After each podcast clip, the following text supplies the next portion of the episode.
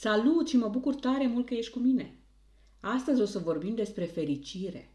De ce fericire? Pentru că fericirea este un obiectiv al nostru al tuturor. Cu toții ne dorim să fim fericiți. Și facem lucruri pentru că sperăm că dacă facem aceste lucruri, ne vom simți bine, vom fi fericiți. Este oare fericirea în mâinile noastre? Astăzi vom vorbi despre asta. Și pornesc de la a-ți spune că există două tipuri de fericire. O fericire care depinde de circumstanțe. Cineva mi-a făcut un compliment, mă simt fericit. Mi-am cumpărat perechea de pantofi sau de Adidas favorită, mă simt fericit. Cineva mi-a dat multe, multe like-uri la o postare pe social media, mă simt fericit. Dar pe de altă parte, dacă cineva mă descurajează sau mă critică, nu mă mai simt fericit. Dacă postarea mea pe social media n-a mai primit atâtea like-uri, nu mă mai simt fericit. Această fericire nu este la îndemâna mea, ci ea depinde de circumstanțe. Nu este o fericire pe care să mă pot baza. Dar mai există un fel de fericire și anume o fericire pe care eu o construiesc înăuntrul meu, o fericire pe care eu mi-o asum. O fericire care este întotdeauna la îndemâna mea și pe care eu mă pot baza. Fericirea aceasta nu este o consecință a ceva atunci când voi fi fericit, ci este sursa, cauza lucrurilor bune care se întâmplă în viața mea. Și despre această fericire vreau eu să vorbesc cu tine astăzi. Și ca să facem lucrurile foarte, foarte simple, am să-ți spun cinci povești. Și am să-ți vorbesc despre cinci A pe care tu trebuie să-i accepti ca să fii fericit. Și primul A este acceptă-te pe tine așa cum ești. Acceptă-te pe tine așa cum ești. Și ca să înțelegi mai bine ce vreau să spun, am să spun o poveste. Și povestea mea este despre cum mama vultur își face cuibul în vârful dealului. Și ea are acolo, își pune acolo ouăle și le păzește cu dăruire. Dar din când în când mama vultur trebuie să mănânce și atunci ea zboară și ia zborul din cuib și se duce să caute mâncare și într-unul din aceste intervale, cu maimuță curioasă, se duce repede, repede, repede până în cuib și fură un ou. Și fuge cu el. Mama vultur de acolo de sus vede lucrul acesta și se repede spre maimuță de grabă să o prindă ca să-i ia ou înapoi. Dar maimuța fuge, fuge, și ajunge la baza dealului pe unde trece un drum și în disperarea ei maimuța lasă oul acolo și fuge mai departe în pădure. Oul rămâne pe drum, mama vultur nu mai poate duce înapoi. Și pe lângă drumul acela trecea un râu. Și pe malul râului avea cuibul o rață. Rața vine de la râu și vede oul și se gândește că o fi un ou de, de al ei care a căzut din cuib și îl împinge cu ciocul și îl pune în cuibul ei și îl clocește cu dăruire. Și timpul trece și într-o bună zi din nou încep să iasă puișorii. Și toți puișorii au un puf galben și uh, ciocul rotund și lăbuțe cu notătoare.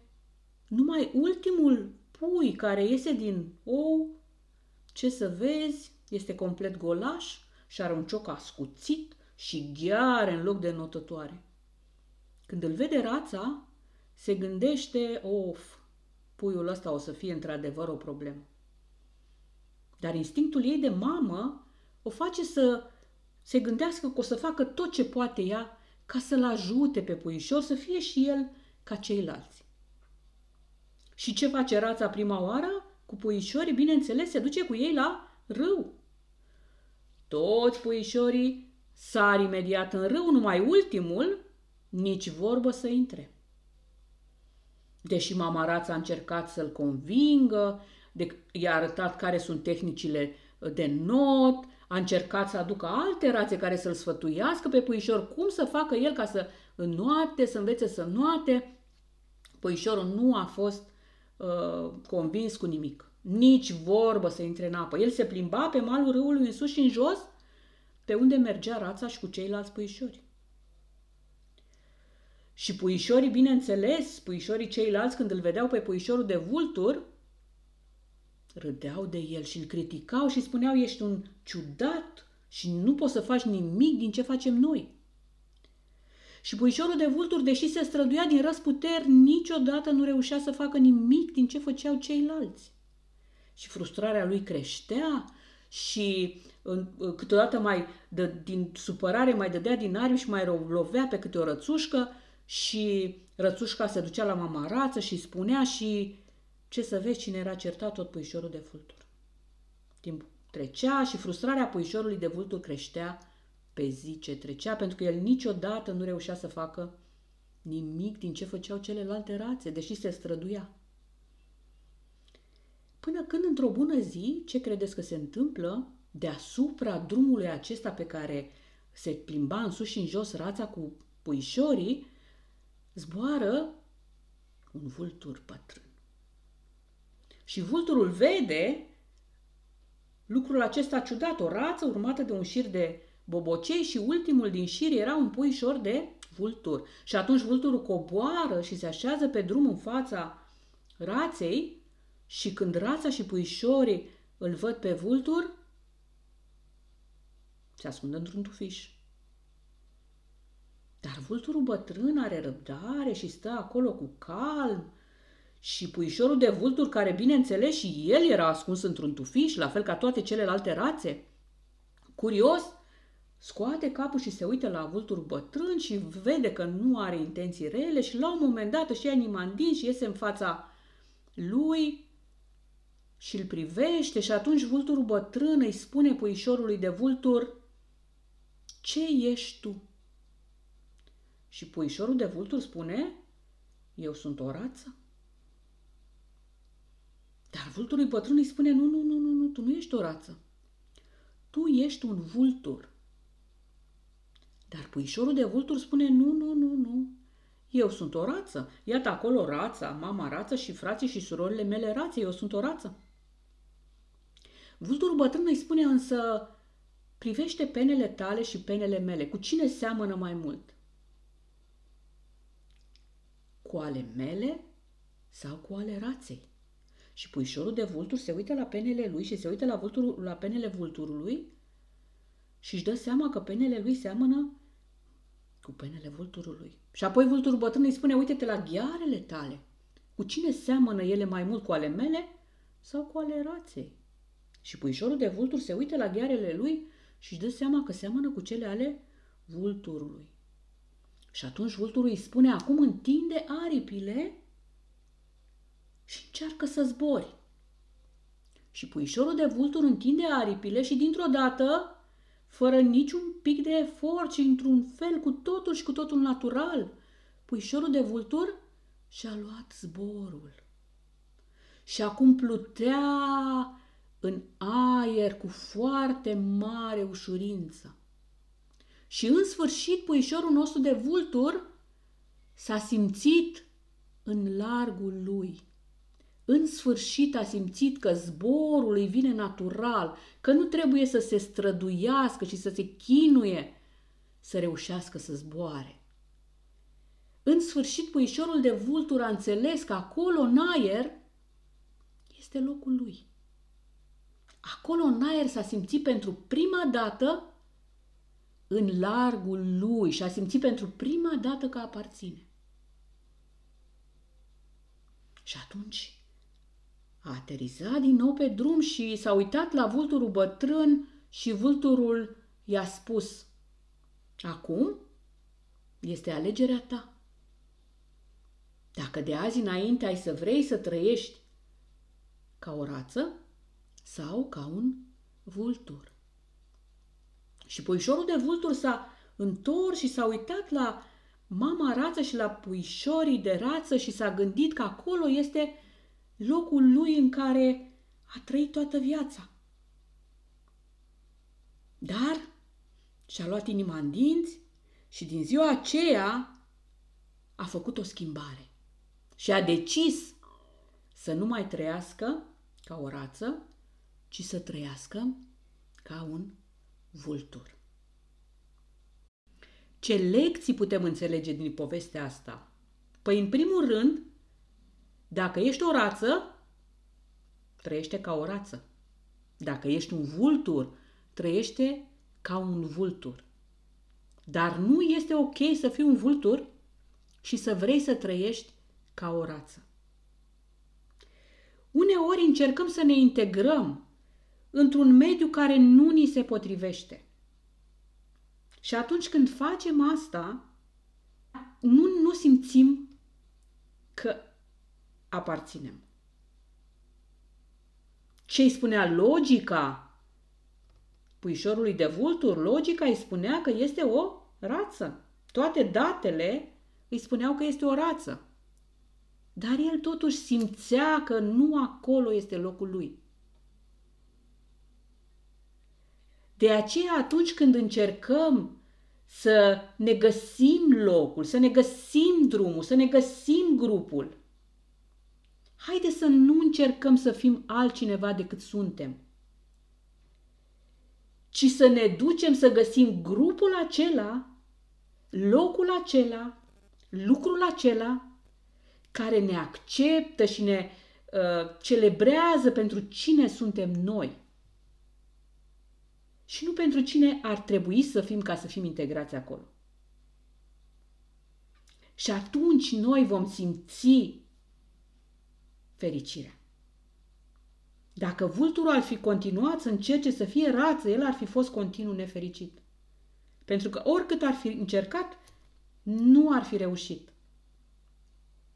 Haide să ne uităm la care sunt abilitățile noastre, la care sunt calitățile noastre și să încercăm să găsim în ele sursa care ne ghidează. Pentru că dacă noi vom încerca să fim altcineva decât suntem, să dobândim calități care nu ne vin natural, noi nu vom putea să strălucim niciodată. Ci vom rămâne într-un loc în care în mod constant ne vom simți frustrați și neadaptați. Pentru că noi încercăm să fim cineva care nu suntem. Viața întotdeauna ne dă o opțiune. Putem să stăm într-un loc în care nu ne simțim bine, dar în care ne-am obișnuit. Sau putem să lăsăm locul acela în care ne-am simțit bine până acum și să țintim mai sus. Du-te acolo unde ești celebrat, nu unde ești acceptat. Și atunci tu vei pune calitățile tale în valoare și vei fi apreciat pentru cine ești tu. Dacă ești un vultur, trăiește ca un vultur. Dacă ești o rață, trăiește ca o rață. Uite-te la ce te face pe tine special. Și folosește asta pentru a deveni din ce în ce mai bun, pentru a atrage oamenii care ți se potrivesc cel mai bine și care te apreciază pentru cine ești tu și înconjurat de astfel de oameni și făcând lucrurile care îți vin ție natural, cu siguranță că vei fi fericit.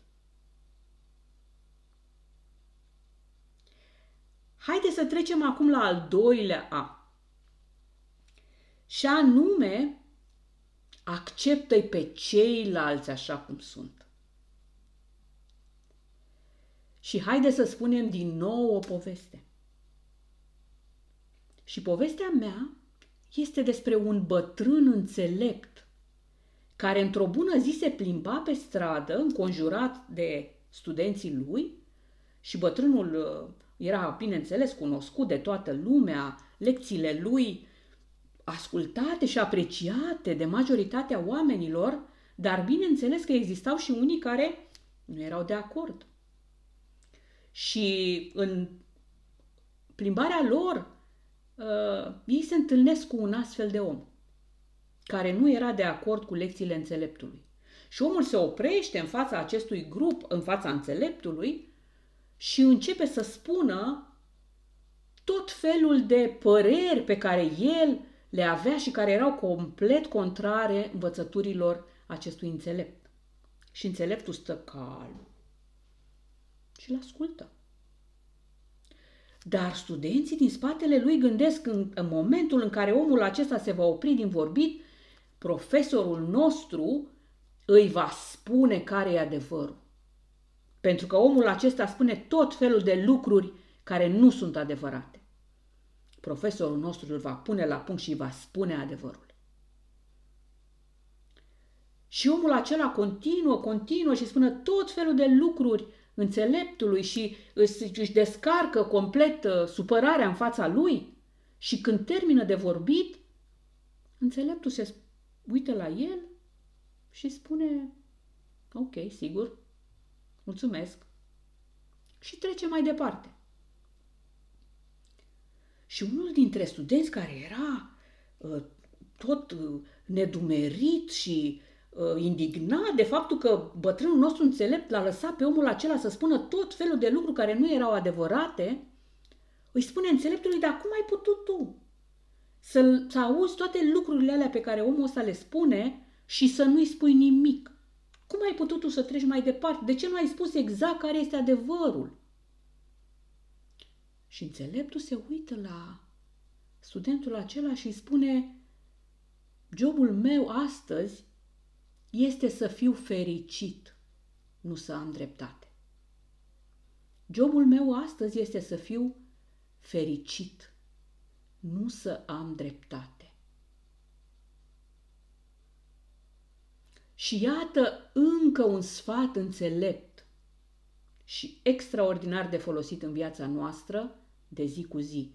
Uneori ar trebui să alegem fericirea în loc să ne dorim să avem dreptate. Dacă bătrânul nostru înțelept s-ar fi contrazis cu acel om, energia ar fi crescut și cu siguranță la un moment dat ar fi degenerat într-o ceartă.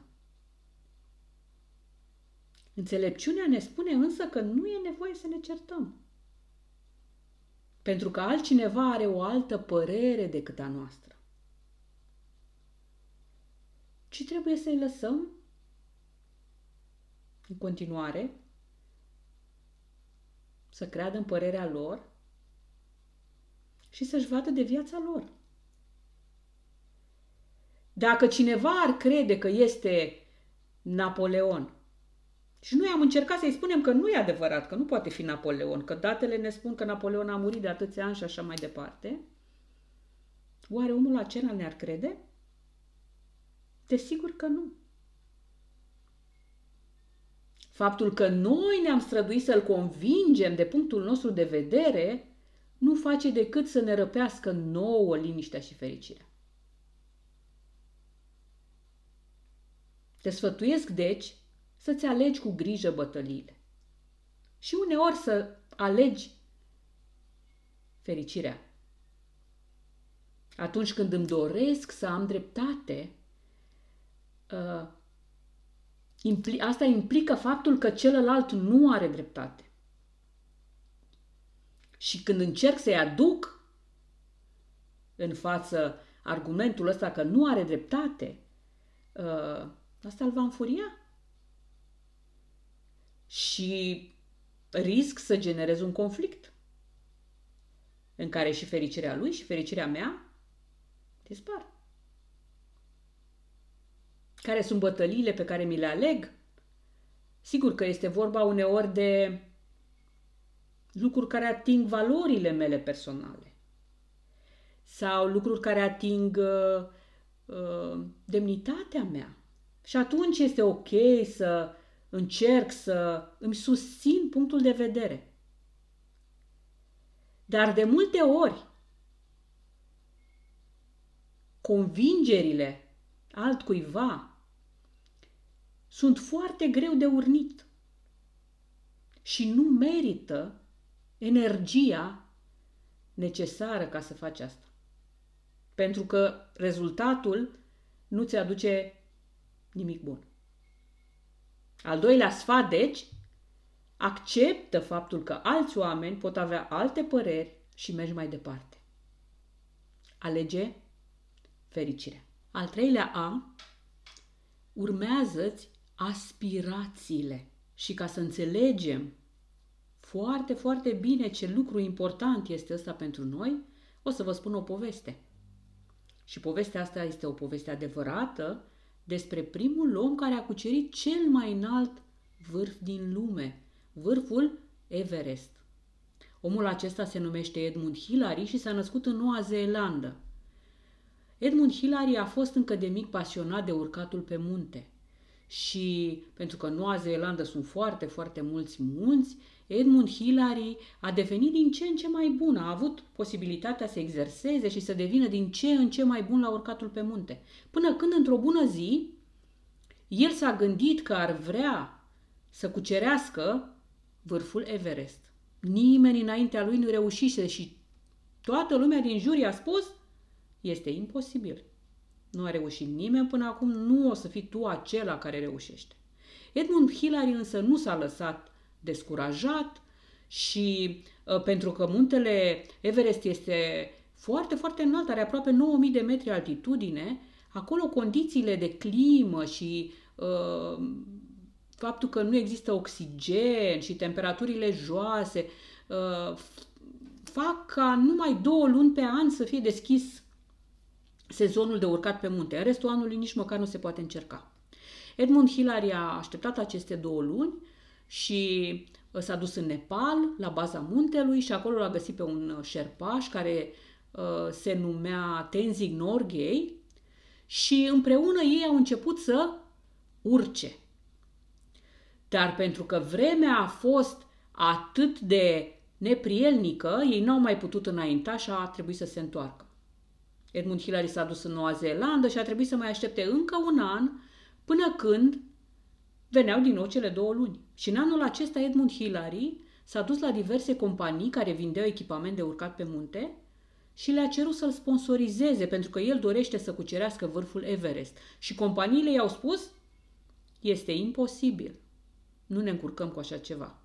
Dar Edmund Hillary nu s-a lăsat descurajat și pentru a doua oară, atunci când au venit cele două luni, s-a dus în Nepal, l-a găsit din nou pe Tenzing Norgay, au început să urce și de data asta, unul dintre cuiele acelea bătute în munte nu a fost bine prins și Ed, uh, Edmund Hillary a alunecat, aproape a căzut în prăpastie. Uh, norocul a fost că Tenzing Norgay a fost așa experimentat că a prins în ultima clipă coarda aceea și l-a salvat pe Edmund Hillary de la moarte. Edmund Hillary a fost rănit, au trebuit să coboare, Uh, să se întoarcă din nou în Noua Zeelandă și să mai aștepte încă un an până veneau din nou cele două luni. Și în anul acesta Edmund Hillary s-a dus din nou la companiile care vindeau echipament de urcat pe munte și le-a rugat să-l sponsorizeze, spunându-le că el va pune steagul cu logo-ul companiei pe vârful Everest și foarte multe companii au spus este imposibil. Dar perseverența lui a dat rezultate și într-un final a reușit să găsească o companie care l-a sponsorizat. Și când au venit din nou cele două luni, Edmund Hillary s-a dus din nou în Nepal, l-a găsit din nou pe Tenzing Norgay, au început să urce și de data asta au reușit. Edmund Hillary și Tenzing Norgay au cucerit vârful Everest. Ceea ce se credea că este imposibil devenise dintr-o dată posibil. Ei au pus steagul cu logo-ul companiei care i-a sponsorizat pe vârful Everest și au făcut o poză și au stat acolo numai 20 de minute. Pentru că și coborârea poate să fie la fel de dificilă cum este urcatul. Dar Edmund Hillary și Tenzin Norgay au cucerit vârful Everest. Imposibilul devenise dintr-o dată posibil. Și pentru că asta s-a întâmplat în sezonul următor, când au venit cele două luni, încă șase alpiniști au reușit să cucerească vârful Everest. De ce? Pentru că ei au crezut că este posibil. Foarte multe lucruri importante putem învăța noi din povestea lui Edmund Hillary. Însă, în primul și în primul rând, dacă ai un vis, crezi în el și acționează pentru a-l face să devină realitate. Închideți mintea la oamenii din jurul tău care te descurajează și găsește lucrurile pe care tu le poți face pentru a ajunge să împlinești visul tău. Pregătește-te, învață ce trebuie să înveți, găsește oamenii care să te poată ghida înspre a ajunge la visul tău. Fă toate pregătirile necesare, astfel încât într-o bună zi să poți să transformi visul tău în realitate. Și nu în ultimul rând lucrează împreună cu ceilalți. Găsește oameni care să te sprijine și care să te ajute să ajungi acolo. Mai mult decât atât, visează departe. Dacă Edmund Hillary și-ar fi propus să cucerească vârful omul, el nu ar fi fost în povestea mea. El este în povestea mea pentru că el și-a propus să cucerească cel mai înalt vârf. Visează atât de departe încât visul tău să poată părea la prima vedere imposibil de realizat. Dar tu să poți să crezi că poți într-o zi transforma imposibilul în posibil. Trebuie să fii foarte atent la ce anume îți spui tu acolo în mintea ta că este imposibil pentru tine. Pentru că niciodată nu vei putea ajunge mai departe decât crezi tu că poți ajunge. Ce l-a ajutat pe Edmund Hillary să meargă mai departe și să depășească eșecul? Pentru că tu cu siguranță că vei întâmpina eșecuri în viața ta. Ce te ajută pe tine să depășești eșecul, să depășești dificultatea, să mai încerci încă o dată și încă o dată până reușești? Aspirația ta, viziunea ta, visul tău. Edmund Hillary putea să închidă ochii și să se vadă acolo sus pe vârful Everest. Și asta l-a motivat pe el să meargă mai departe, indiferent de cât de greu i-a fost ca să ajungă acolo. Edmund Hillary a transformat imposibilul în posibil și cu siguranță că și tu poți face asta. Este suficient să visezi departe și să crezi că poți ajunge acolo. Și atunci acțiunile tale vor transforma într-o bună zi visul tău în realitate. Urmează-ți aspirațiile. Și acum am ajuns la al patrulea A. Și al patrulea A este despre cum să te adaptezi atunci când nu poți să schimbi o situație. Înțelepciunea ne spune să putem să evaluăm situația în care ne aflăm, să vedem ce putem schimba și ce nu putem schimba, să schimbăm ce putem schimba, dar să ne adaptăm și să acceptăm ceea ce nu este în puterea noastră să schimbăm. Și ca să înțelegem asta, am să-ți mai spun o poveste. Și de data asta povestea mea este despre trei broscuțe. Trei broscuțe stau pe malul unui râu. Și prima broscuță spune, eu o să mă arunc în râu și o să not împotriva curgerii râului. Și ea se aruncă în râu și noată împotriva curentului și noată, noată, noată, noată, dar cum se oprește puțin să respire, râul o duce înapoi de unde a plecat. Și iar noată, noată, noată și râul iar o duce înapoi. A doua broscuță spune, nu e bună strategia asta, eu am să mă arunc în râu și am să mă las purtată de râu. Și broscuța a doua se aruncă în râu și se lasă purtată de râu. Și merge acolo unde merge râul. A treia broscuță spune nu este bună strategia asta, eu am să mă arunc în râu, am să not în sensul curgerii râului înspre frunza aceea unde este o muscă pe care eu vreau să o mănânc. Fiecare dintre noi suntem una dintre aceste trei broscuțe. Care dintre ele ai vrea tu să fii? Reflectează puțin la întrebarea asta. Și acum haide să le luăm pe rând. Când ești tu prima broscuță? Prima broscuță ești atunci când vrei ca lucrurile să fie exact așa cum te aștepți tu să fie ca sau cum îți dorești tu să fie și nu altfel. Ești broscuța 1 atunci când vrei ca totul să fie pe placul tău. Dar broscuța 1 poate ea să schimbe cursul râului? Nici de cum. Faptul că ea noată împotriva râului o face să experimenteze, de fapt, un continuu stres. Și oricât de mare ar fi efortul ei, ea niciodată nu va putea schimba acea situație. Pentru că râul nu se opune broscuței. Râul face ce trebuie să facă râul. Broscuța se opune râului. Și asta o face să bată pasul pe loc. Să depună mult efort și să experimenteze mult stres. Fără ca ea să poată schimba situația. Când ești broscuța a doua, broscuța a doua este când nu te împotrivești, ci din potrivă ești relaxat.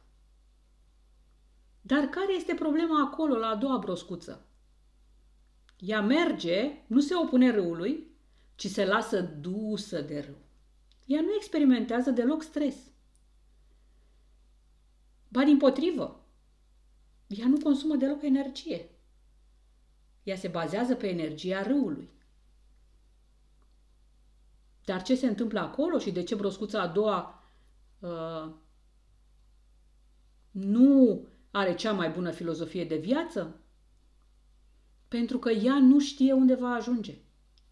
Broscuța a doua merge oriunde merge râul. Ea nu are o contribuție. Ea nu are o intenție.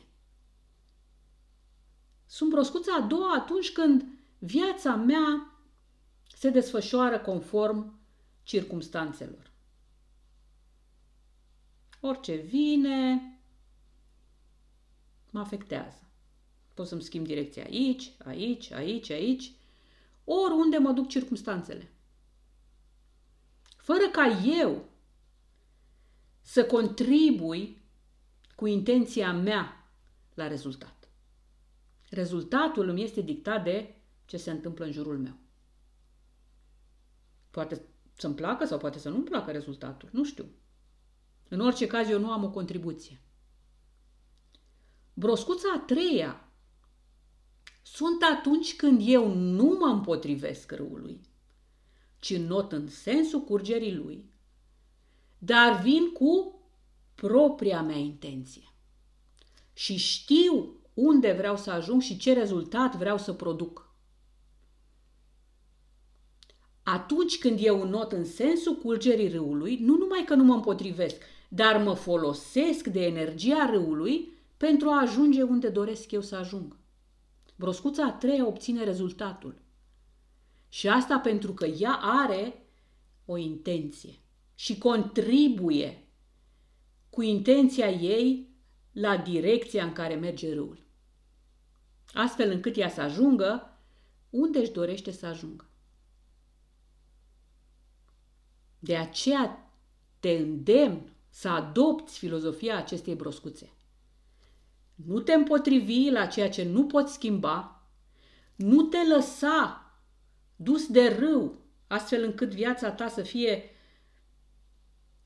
cumva construită la întâmplare de circumstanțe, ci găsește care este drumul tău. și contribuie cu intenția ta, astfel încât să schimbi direcția râului înspre ceea ce îți dorești tu să realizezi. Și atunci viața ta va fi una împlinită și care are sens. Iată cum atunci când ne adaptăm, când acceptăm ce nu putem schimba și contribuim cu intenția noastră la ceea ce ne dorim să se întâmple în viața noastră, noi vom obține rezultatele pe care ni le dorim, nu cele pe care întâmplător le obținem. Și iată cum am ajuns la ultimul A. Nu a fost așa de complicat, nu-i așa? Ultimul A ne spune așa, fii cu ceilalți așa cum vrei să fie ei cu tine.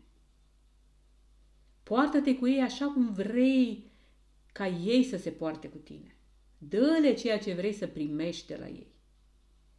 Și ca să înțelegi mai bine, am să-ți mai spun o poveste. Și povestea asta a mea este o legendă, o legendă despre un castel din Japonia.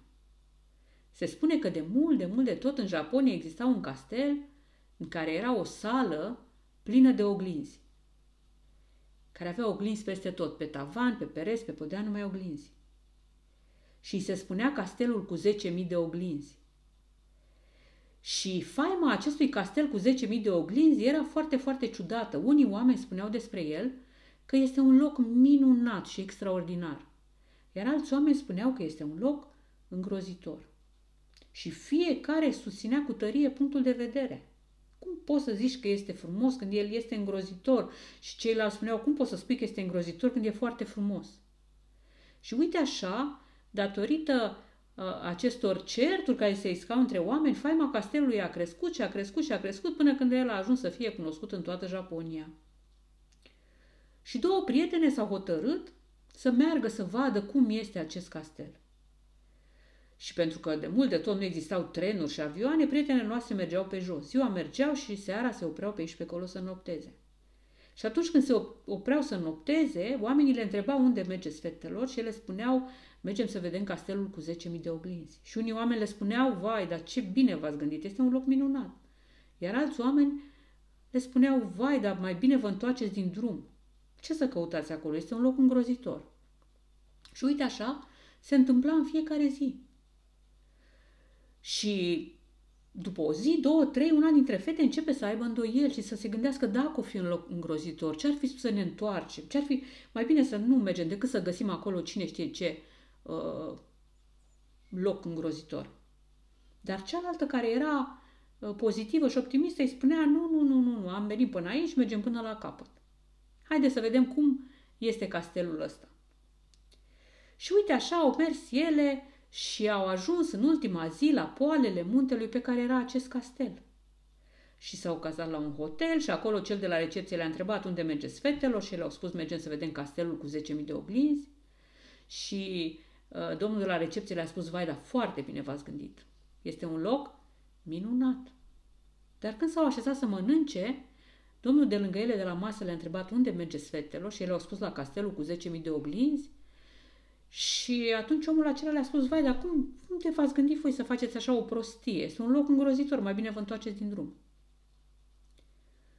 Și uite așa, fata care deja avea îndoieli începe să aibă îndoieli și mai mari și să se gândească, auzi, și ceva, mai bine să nu ne ducem, mai bine uh, ne întoarcem decât să vedem un loc îngrozitor. Dar cealaltă a încurajat-o și a spus, nu, nu, nu, am venit până aici, mergem până la capăt. Mâine dimineață ne trezim și ne ducem să vedem castelul. Și chiar așa au făcut. Dis de dimineață s-au trezit și-au luat rucsăcelele, au început să urce pe dealul acela pe care era castelul și în sfârșit la prânz au ajuns în fața castelului. Și s-au apropiat și au găsit o ușă. Și prima care a pășit pe această ușă a fost fata care avea îndoieli. Și de cum a pășit pe ușă, ca prin minune, ușa s-a închis în spatele ei S-au dat la o parte draperile și fata noastră a văzut în jurul ei oglinzi, peste tot, pe tavan, pe pereți, pe podea, numai oglinzi.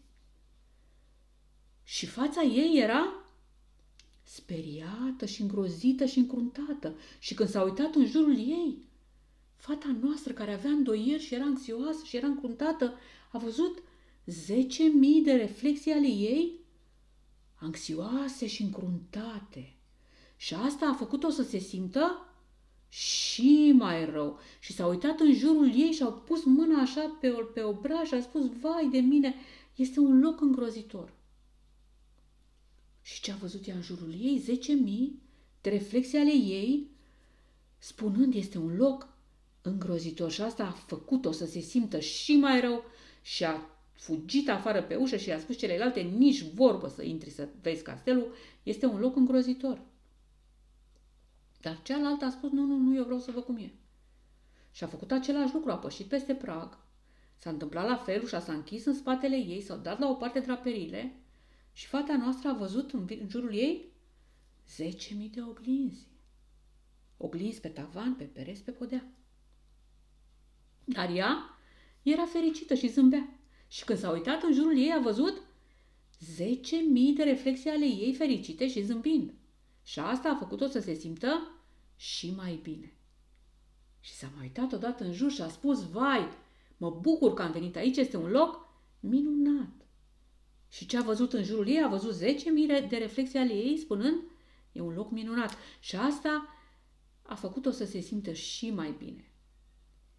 Și s-a întors și a pășit afară și a spus celelalte, mă bucur că am venit să vedem castelul. Este un loc minunat. Ia să vedem ce s-a întâmplat aici. A fost castelul diferit nici de cum. De ce fetele au avut o experiență diferită? Pentru că fiecare a arătat castelului o față diferită. Cea care a arătat castelului o față încruntată a primit înapoi 10.000 de fețe încruntate.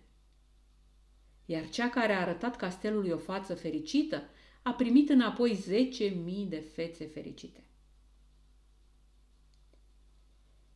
Iată cum castelul nu a fost nici urât și nici frumos, ci a fost exact așa cum l-a privit persoana care a intrat pe ușă. Viața noastră este precum acest castel cu 10.000 de oglinzi. Ea ne arată fața pe care noi o arătăm. Dacă noi vrem să vedem în jurul nostru oameni care zâmbesc, ar trebui să zâmbim noi întâi.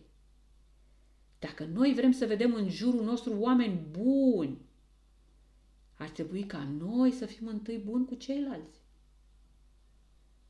Dacă vrem ca noi să vedem în jurul nostru oameni care ne ajută, ar trebui ca noi să-i ajutăm întâi pe ei. Ar trebui să dăm vieții ceea ce vrem noi să primim de la viață. Și atunci când noi dăm, ni se întoarce nu numai o dată, ci de 10.000 de ori. Și încă o lecție pe care aș vrea să o înțelegem noi din povestea aceasta a castelului cu 10.000 de oglinzi, faptul că fiecare dintre noi are o experiență de viață diferită. Și noi nu trebuie să plecăm de la experiența de viață a altcuiva. Eu nu ar trebui să-mi fac o idee despre ceva că este bun sau că este rău din ceea ce povestește cineva. Ce ar trebui să mă duc să am eu experiența aceea. Și să-mi fac eu propria mea părere despre cum este acea experiență. Și iată cum am descoperit cinci secrete care ne pot face să fim fericiți, indiferent de circumstanțe. Și haide să recapitulăm aceste cinci secrete. Primul secret, acceptă-te pe tine așa cum ești. Nu încerca să fii altcineva, pentru că niciodată, oricât te-ai strădui, nu vei putea să fii altcineva decât ești. Al doilea secret, acceptă pe ceilalți așa cum sunt. Alege să fii fericit și nu să ai dreptate. Oricât ți-ai dorit tu să controlezi pe altcineva, lucrul acesta nu este posibil. Și atunci când tu îți dorești să controlezi ceva ce nu poți controla, șansa este să experimentezi stres. Și în spatele dorinței de a avea dreptate stă de fapt tot dorința ta de a te simți bine și de a fi fericit. Așa că alege fericirea. Alege să fii fericit în loc să ai dreptate. Al treilea secret este adaptează-te atunci când nu poți să schimbi o situație. Nu situația în sine, ci felul cum privim noi și cum abordăm noi situația ne produce stres. Imaginează-ți un om care stă pe plajă într-o zi cu soare și el se uită înspre soare și spune ești prea puternic și strălucești prea tare astăzi. Eu nu mă pot bucura de ziua mea la plajă pentru că este, căldura ta este prea puternică. Și imaginează-ți un alt om care stă puțin mai departe pe aceeași plajă, dar care își ia o umbrelă de soare. Soarele dogorăște la fel asupra amândurora. Dar experiența lor este una total diferită. Unul este stresat și unul se bucură de o zi cu soare. Întotdeauna asta este o alegere pe care tu o poți face. Alegi stresul sau alegi fericirea? Depinde numai de tine. Al patrulea secret. Urmează-ți aspirațiile. Care este visul tău îndrăzneț? Care este lucrul acela care te face să te miști de pe scaun? Care este viziunea ta pentru viitor? Care este menirea cu care tu ai venit pe lumea asta? Toate astea sunt întrebări pe care ar trebui să ți le, să ți le pui, pentru că atunci când tu îți trăiești viața în acord cu potențialul tău, în acord cu darul acela care ți-a fost dat pentru a-l împărți cu lumea, în acord cu, in, cu uh, intuiția ta și cu ce-ți spune inima și cu viziunea pe care tu o ai pentru viața ta atunci viața ta va căpăta sens. Și tu vei găsi motivația de a depăși dificultatea. Pentru că un obiectiv nu numai că îți dă o direcție, dar și te atrage înspre acea direcție. De aceea, pentru a avea o viață cu sens, trebuie să găsești și să urmezi aspirațiile tale. Și în sfârșit, ultimul secret, poartă-te cu ceilalți așa cum vrei să se poarte ei cu tine. Noi suntem aceia care le spunem celorlalți cum să se poarte cu noi, prin felul cum noi ne comportăm, prin mesajele pe care noi le transmitem, prin ceea ce uh, dăm de înțeles că este de acceptat sau nu este de acceptat. De aceea, este important să te uiți la mesajele pe care tu le transmiți celorlalți, astfel încât să poți să influențezi felul cum se poartă ei cu tine.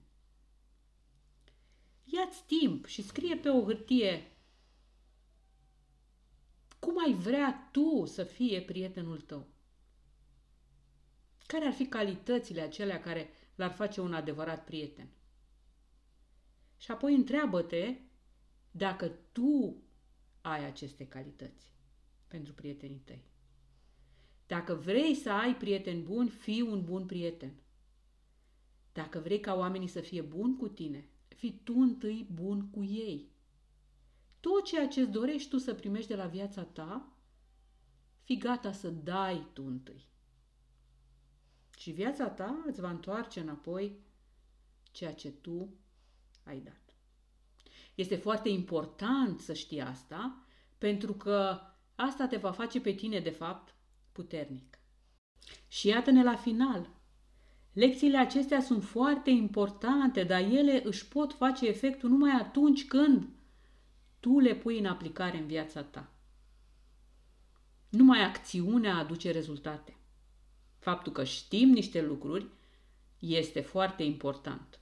Dar ca să putem să vedem o diferență, trebuie să putem să aplicăm aceste lucruri în viața noastră de zi cu zi. Și numai atunci vom avea un rezultat pozitiv.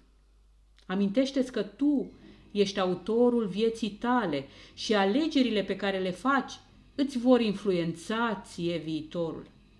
Învață să asculți și să ai o minte deschisă, pentru că fiecare zi îți poate aduce oportunitatea de a crea viața pe care tu o dorești. Și nu în ultimul rând, viitorul este în mâinile tale. Încearcă să te uiți înspre viitor cu gândul de a lăsa în urma ta o lume mai bună.